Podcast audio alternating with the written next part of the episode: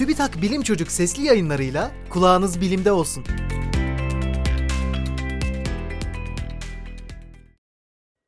Filler birbirlerine adlarıyla sesleniyor.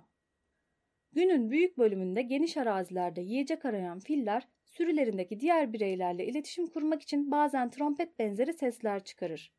Çoğunlukla da 6 kilometre uzağa kadar gidebilen, bizim duyamadığımız ancak uzaktaki fillerin tabanlarıyla hissettikleri düşük frekanslı sesler.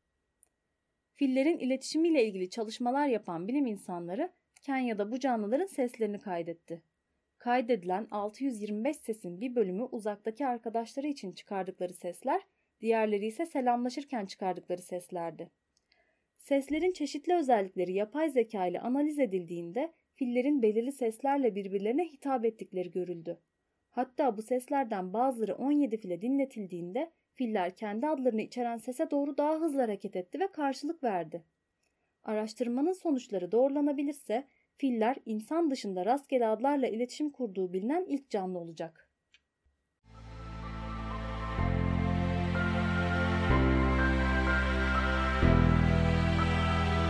Bilim Çocuk sesli yayınlarını SoundCloud, Spotify, Google ve Apple Podcast kanallarından takip edebilirsiniz.